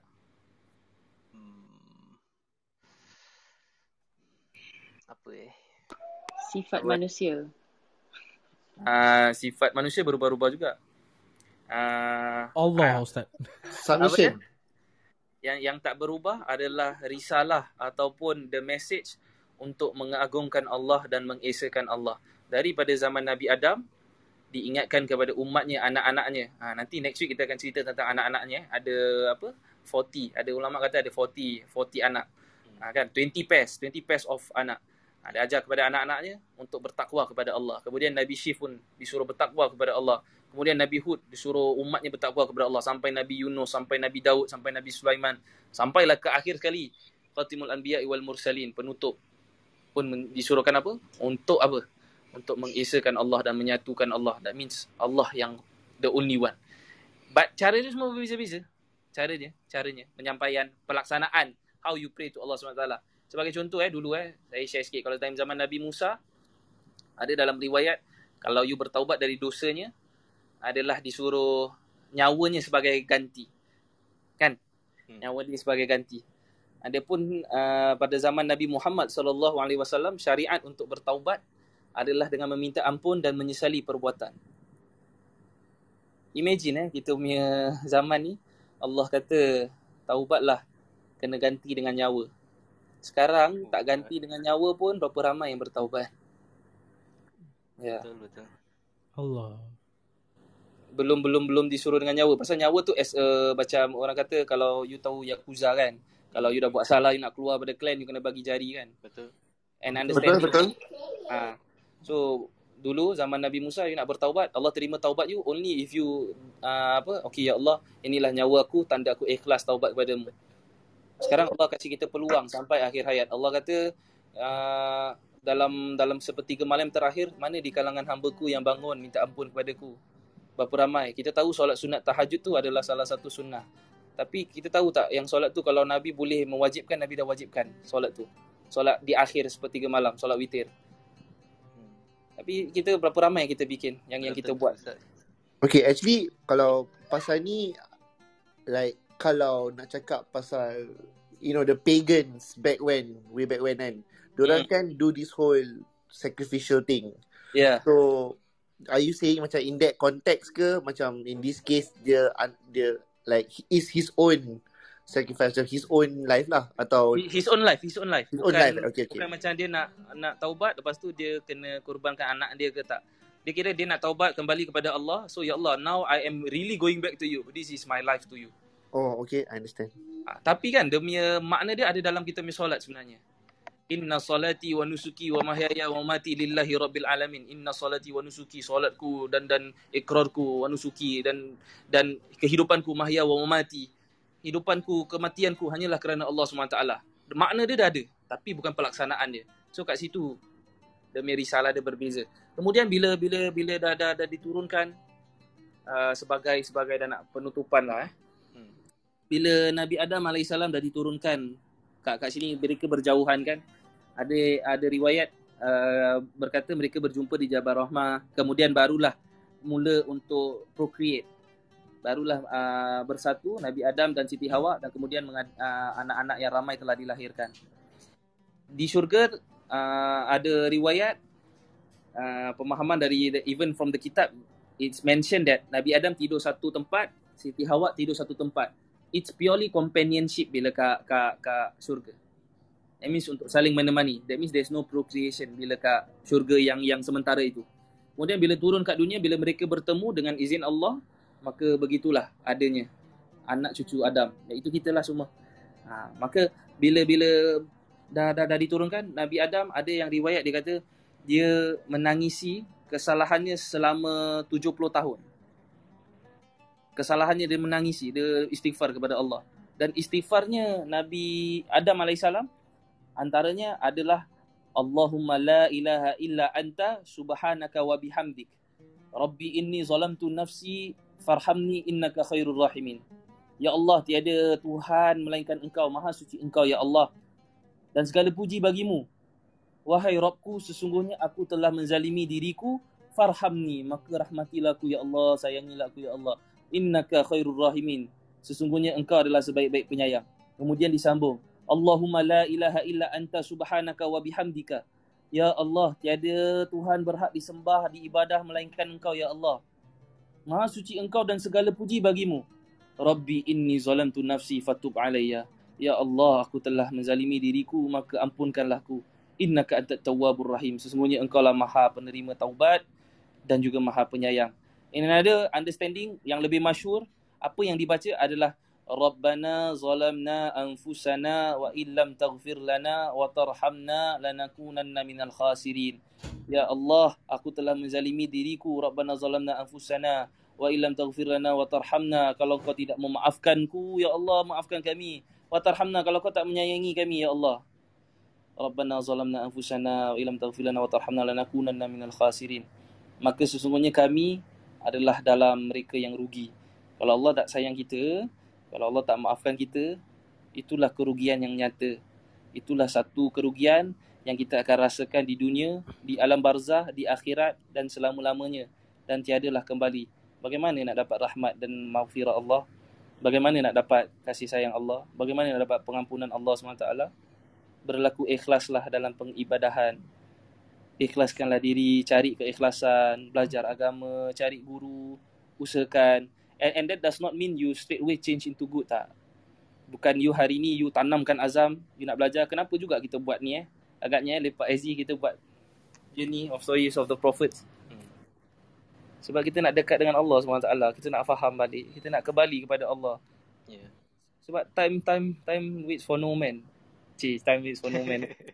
Kadang-kadang dia macam gini ustaz. Macam kita dah too busy with our life kita keep moving forward move, moving forward kita terlupa apa yang like what, like what you were saying macam our roots where we where uh, where we came from uh, those important things yang which have been taught us tapi kita macam too busy you know?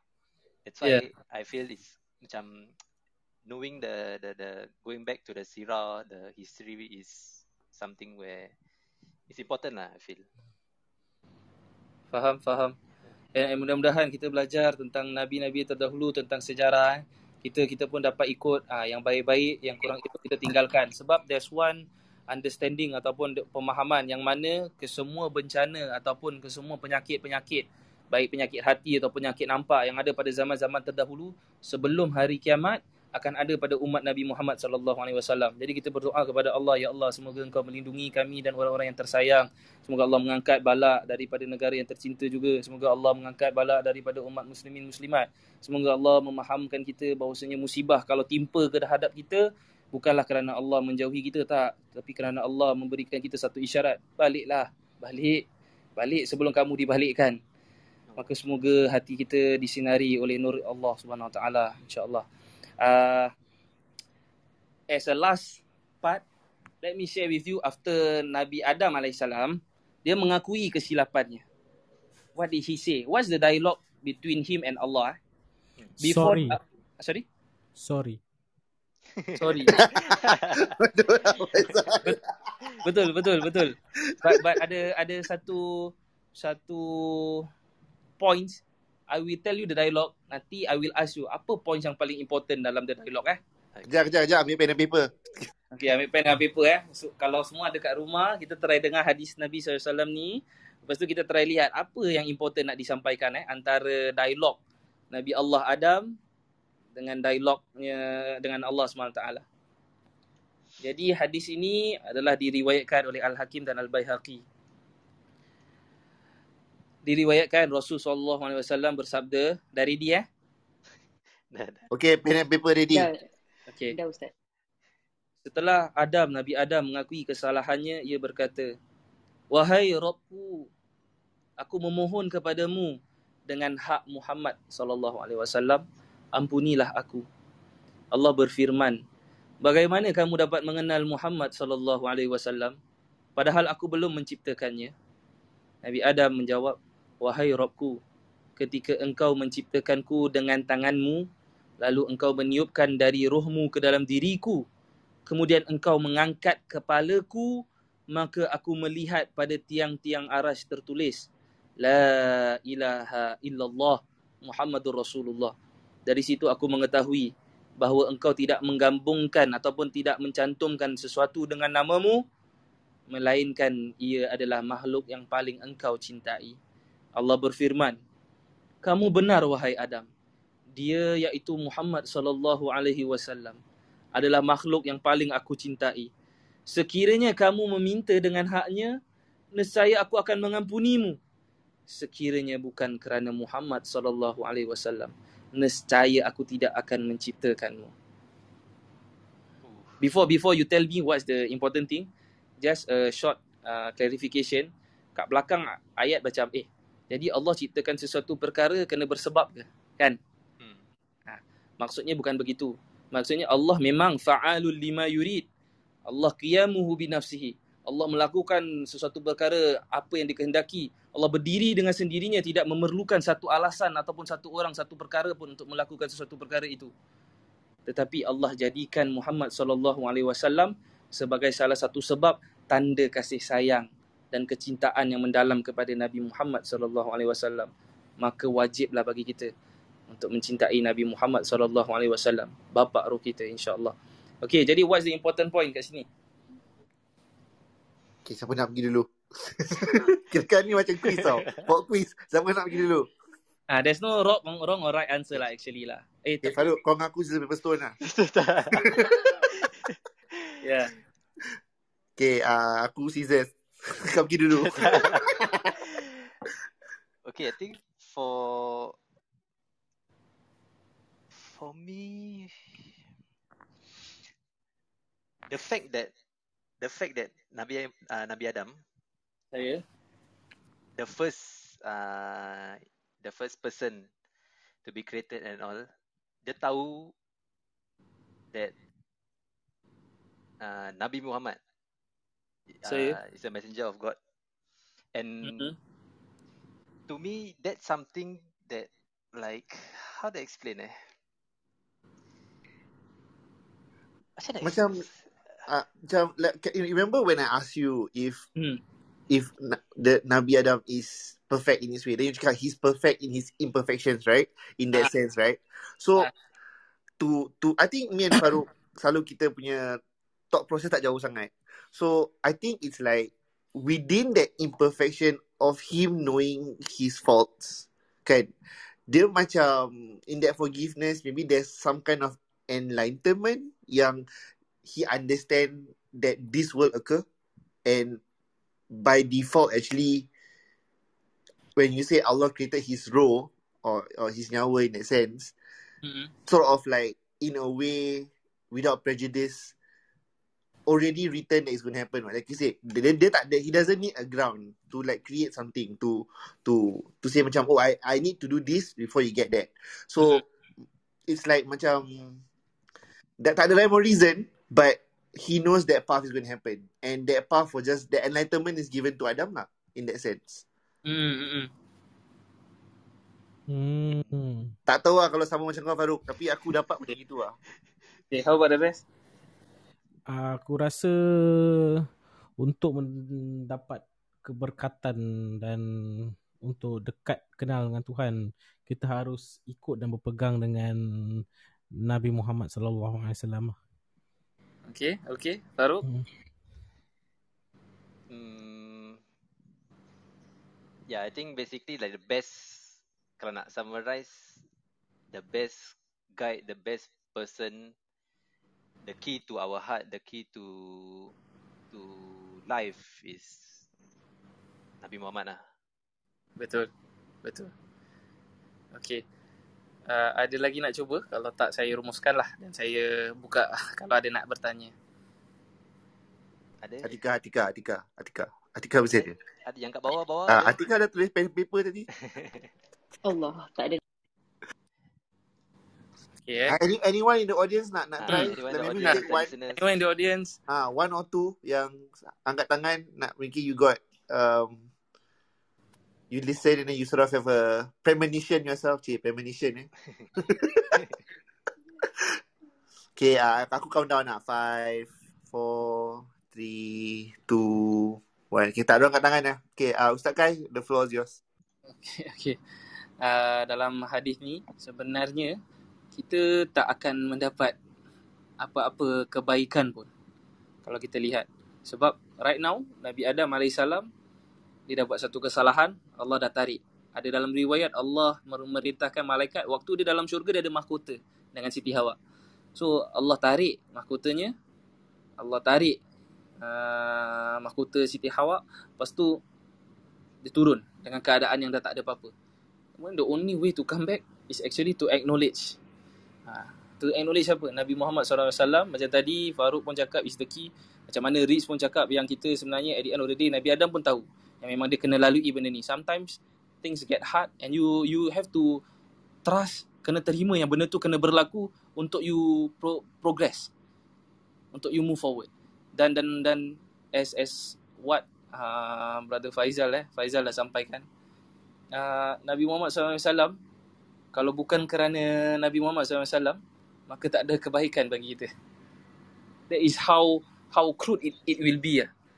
sebab dalam dunia kita sebagai orang Islam as a Muslim our one goal no matter what the the subset of the goal is lah you want to be orang yang berilmu ke beramal ke you nak jadi orang kaya bantu orang susah ke you nak jadi orang yang zuhud yang yang yang apa tidak? Mengambil mengambil kesenangan dunia. Kesemuanya itu akan jadi batil kalau bukan kerana Allah SWT kesemuanya batil. Walaupun luarannya adalah taat.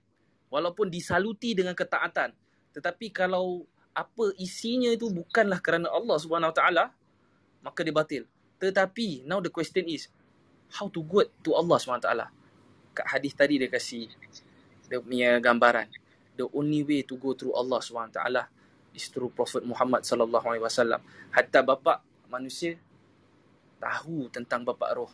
Pasal Allah izinkan melihat dan dan kebaikan untuk untuk go back to Allah SWT there's no other way except through the Prophet sallallahu alaihi wasallam and how Prophet wasallam sekarang dah wafat tetapi ajarannya rohnya cintanya nurnya cahayanya hidup terus dalam hati-hati orang mukmin yang ikhlas mudah-mudahan kita terus dikurniakan kecintaan yang ikhlas kepada Allah dan juga kepada Rasul sallallahu alaihi wasallam. Dan mudah-mudahan kita juga pada waktu ini kita berkumpul pada hari ini masya-Allah masya-Allah saya sangat berbesar hati. Saya sangat berterima kasih kepada semua yang turut serta. Saya mohon maaf juga andai ada pertuturan yang tersilap atau tersalah kata. Mohon tegur-tegurnya tapi terima kasih sangat kerana alhamdulillah dapat berkumpul pada hari ini. Mudah-mudahan kita juga akan berkumpul nanti di hari akhirat insya-Allah tak lain dan tak bukan bersama kekasih Allah Subhanahu Wa Taala Nabi Muhammad sallallahu alaihi wasallam. Dan dengan itu insya-Allah minggu depan kita akan sambung uh, sesi yang seterusnya setelah setelah Nabi Adam how how his life is at the earth eh. Uh, dengan itu saya uh, mengundur dirilah. Uh, saya memberi ruang kepada untuk bertanya lah sebelum kita tutup nanti dengan tasbih kafarah dan suratul asar okay. Alhamdulillah Ustaz. Okay thank you so much for the great sharing for today's session although it was quite uh, lengthy, uh, tapi I, f- I feel that it's very beneficial lah. It's very detailed. Agreed. Right, right. So, Atika, you have anything to add? Uh, no, yeah, thank you so much. Uh, ada banyak ya yang chat back channel dan dia cakap like I'm crying Atika. Dia cakap like uh, sangat menusuk kalbu lah uh, session hari ni. So it's about um, how like Nabi Adam already knows about um, Nabi Muhammad. So it's very amazing lah. So anymore, I I I don't know. Uh, kita nak tanya um, Ah, the ada floor, soalan-soalan the tak? listeners Okay. Um, below.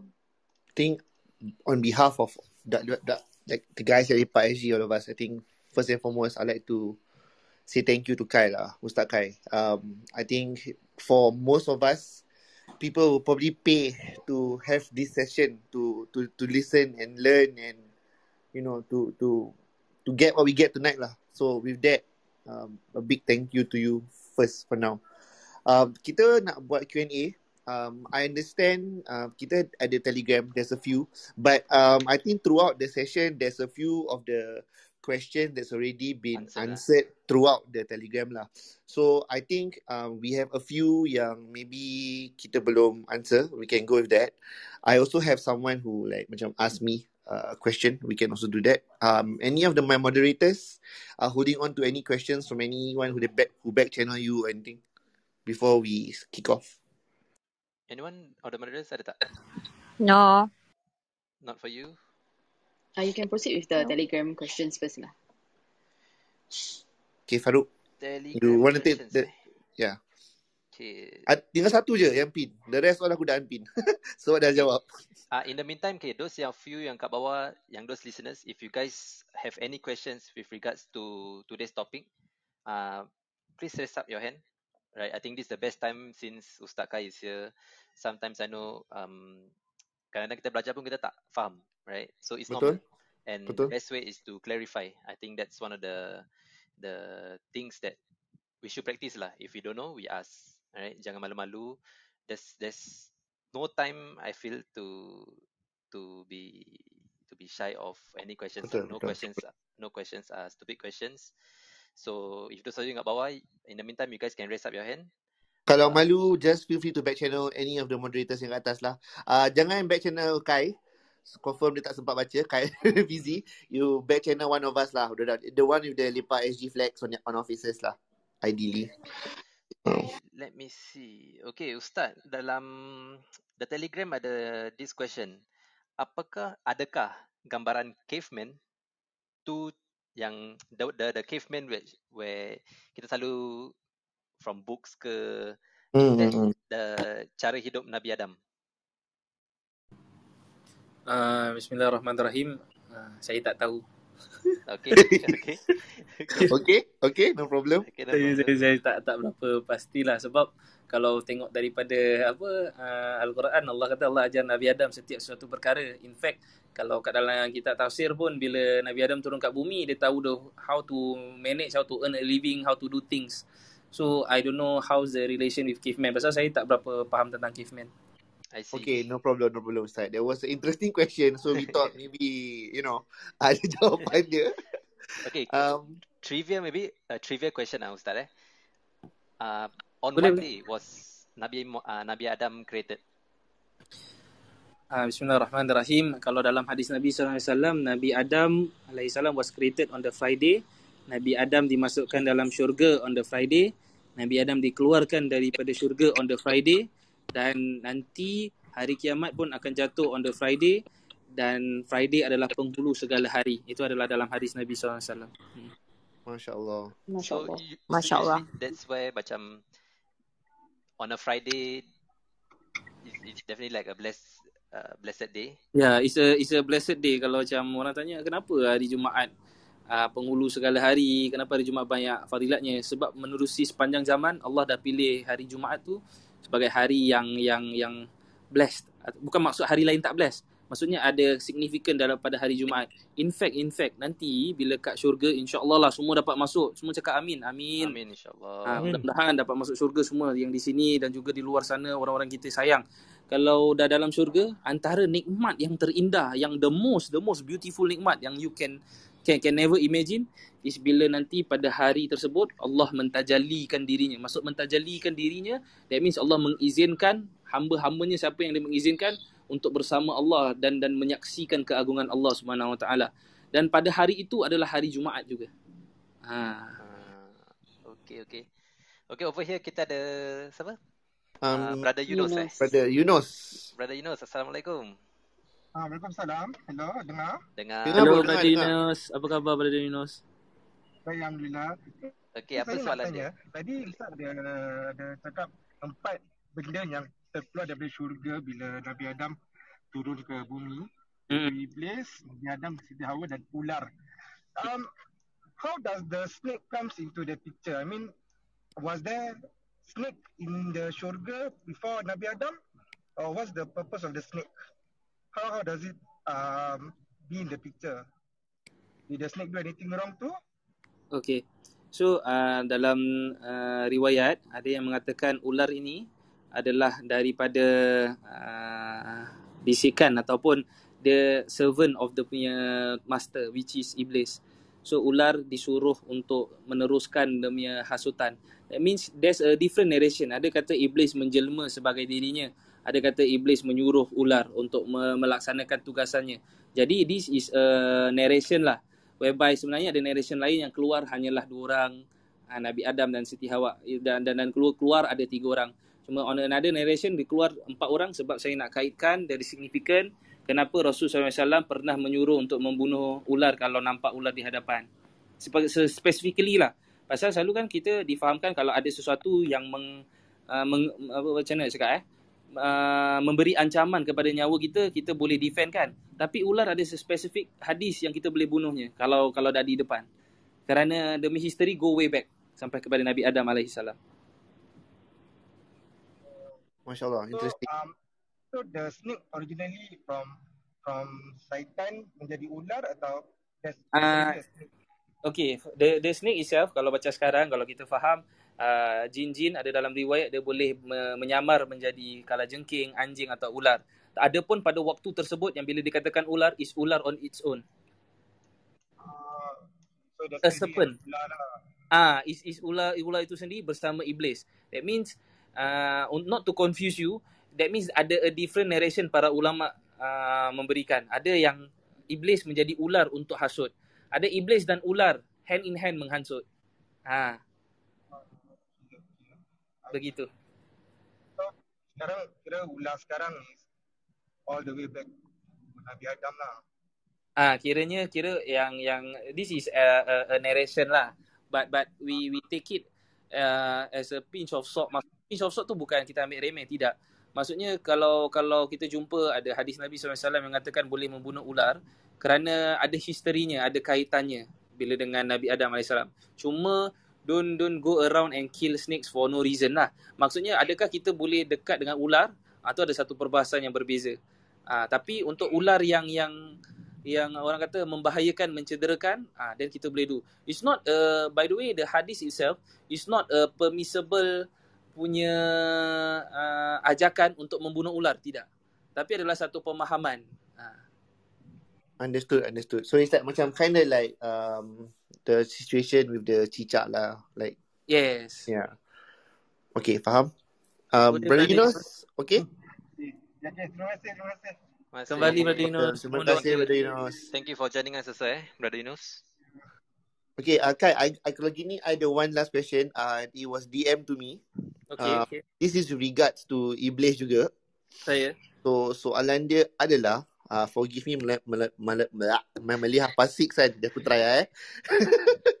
um, adakah satu ketika malaikat-malaikat semua suruh Iblis doakan mereka supaya tidak sesat? Iblis doakan kecuali dirinya. Betul atau tidak? Ah, saya tak pernah jumpa lagi. So saya tak berani beri komen lah Okay. about the matter. Okay, But, but problem. uh, whether iblis uh, pernah dikagumi oleh malaikat lain? Yes.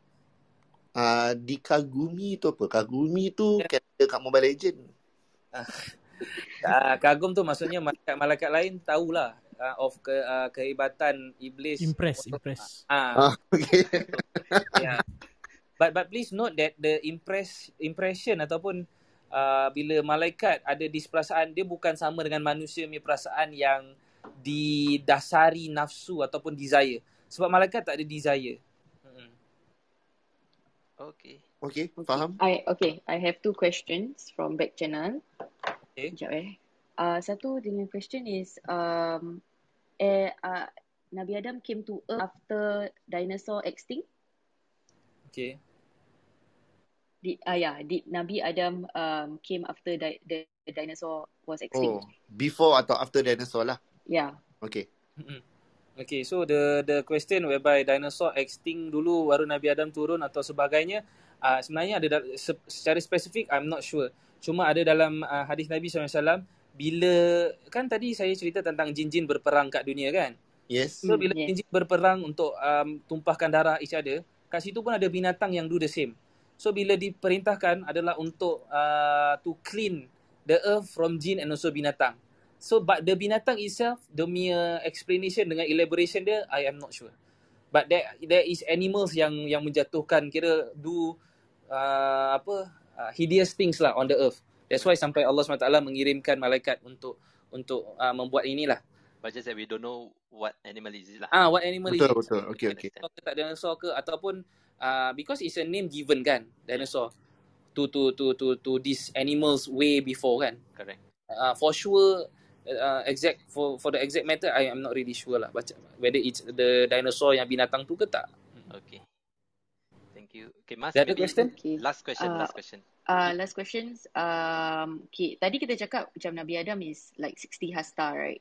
Um, so uh, this 27 question, meter tall. yeah. So is it true that the size of Kaabah, um, pintu Kaabah tu is big and tall because of the size of Nabi Adam? Uh, Nabi Adam Nabi bina Kaabah, is it? bukan Nabi Adam AS tak bina Kaabah uh, yang bina Kaabah first yang naikkan adalah Nabi Ibrahim Okay. So Nabi Ibrahim yang first naikkan ada Kaabah lepas tu uh, apa baru baru dijadikan. Cuma ada dalam riwayat dia kata ada bentuknya. Tapi bila zaman Nabi Noh kan ada bahtera kan. Hmm. So bahtera the flood yang happens dia clean all of uh, the earth punya uh, apa keadaan. So when it is rebuilt is rebuilt by Nabi Ibrahim alaihissalam. Ya. Yeah. Oh, okay, okay. Oh, okay. Uh, So so tak ada correlation lah in that sense. Uh, I I tak berani komen lah. I'm not really Oh, sure. faham faham faham faham. Okay. Ustaz, saya nak Okay. ha? kira kalau macam orang cakap Nabi Adam paling tinggi tapi is it Nabi Idris lagi tinggi? Uh, so far Nabi Idris punya tak ada a specific daripada hadis ataupun uh, Quran dia punya dia punya length tapi Nabi Adam punya length tadi yang 60 hasta tu ada dalam riwayat Nabi SAW pernah sebut. So whether siapa lagi tinggi I'm not sure. Okay. Okay okay. okay. Okay, I think thank you so much for all the questions eh. For those yang you, kasih thank you. questions in the Telegram group and all that. Betul. Thank you so much. Really appreciate all of you uh, being here with us. We're here to to listen to the sharing by Ustaz Kai and also not to forget uh, from Nur Haya Services Nur lah. Services. Nur Haya Services. Yes. Okay, so like um basically I can I can Kena apa the dia? the the amount of thanks I have uh, the amount of gratitude, that we have for everyone um, that have been throughout uh, listening. Yeah. Um, uh, we are very grateful. Lah. Thank you so much. yeah. To be honest, like I've been I told the team that uh for the longest time I've been we've been always wanting to do this topic, and to be able to have it, I feel macam it's something macam very beneficial lah. Like what I say, kadang-kadang kita dah macam uh, too busy with our daily lives. Kadang-kadang kita we we forget about all these things, right? And of course, sometimes people macam we are we are we are human beings. We are very curious. So kadang-kadang kita dengar pun macam oh benda ni gini-gini. Tapi we have never thought about the story behind behind Betul, betul, this. betul. I think sometimes to to sort of add to what Farouk is saying, the the entire story also ada a little bit of like relevance in today's age. Macam especially bila Kai was talking about um doa, right? Like what you ask for, right? Like Yeah. sometimes it's not like what you want, but what you need. Hmm. You know, it's like it's it's in that sense. Macam there's the correlation of what he said with uh, apa ni your niat lah, right? With the things that you ask for, the things that you want, and then I don't know. That, that that part for me, that learning is what you're trying to highlight. For me, that hit the spot lah. Aku macam, whoa, for a moment lah. Yeah. And Yeah. macam yeah, Mas, Mm. do you have anything to add? Oh no, I can't wait for the next uh, part two of Nabi Adam about the the twins, uh, the anak-anak Adam. Yeah. Yeah. So maybe from today's session, maybe I can share like uh, what I learned. Like basically macam, irregardless macam kita memang we we always buat dosa, kita selalu sin in any way, dosa besar, dosa kecil and all. And kita manusia, right? So what I learned is berbaliklah kepada Allah. Like irregardless macam whether kita feel macam really hopeless or whatever we did was really macam kalau bahasa kasar macam rabak or what eh. I feel uh, with Allah's mercy, with um, His blessings, I think that is something which all of us should hold lah, right? Don't never Betul, never betul, stop betul. never stop seeking for forgive, forgiveness. Most importantly, Betul. uh, forgive, jangan buat lagi, right? So we try our best ah. Yeah, I mean, yeah, i- it's hard. I mean, we like what Kai said earlier. ah, I mean, we we are designed to fail, yeah, but the the the goal is to never give up and to keep trying and to keep getting back up when you fall. I think that is the and I mean the crux of it all lah, kan? yeah. Okay, so Nak Okay. nak close that, out ke? yeah, we can. Atika, maybe you can give Lepak SG a bit of shout out. Oh, okay. Um, thank you so much uh, to all my Lepak SG moderators and all the listeners, uh, followers. Uh, okay.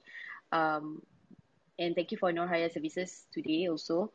Um, please do follow us in Instagram, um, Lepak SG and uh, Nur Haya Services. So um, thank you so much. And I think we will just, I will hand over to Ustaz Kai lah for the uh, doa penutup. Okay, wait. Maybe since Ustaz Kai you are here, right? Ustaz Kai, maybe Ah, you Yeah. can briefly uh share with them lah again in with regards to Nur Haya, what what what you do and all that. Betul, betul, betul. Yeah. Don't forget to check out Nuhaya Services. So, Ustaz Oh Kai, yes, thank yes. you Yeah, for all that you have gone. For now, ni macam macam cerita Jimmy Fallon lah kira kan. The can we have cameras on your left, on your right, cik macam gitu. Yeah. Okay, okay.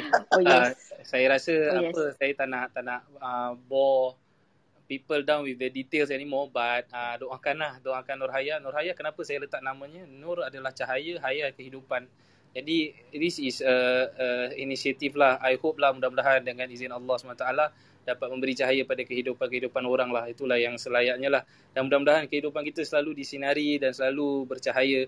Sebab kalau tak ada cahaya itulah datang kegelapan datang ke ke kegusaran semua barulah you start to feel like you know there's no life anymore in the uh, in in in in in your life right now lah kan. Macam dah tak ada tak ada rasa lagi to live.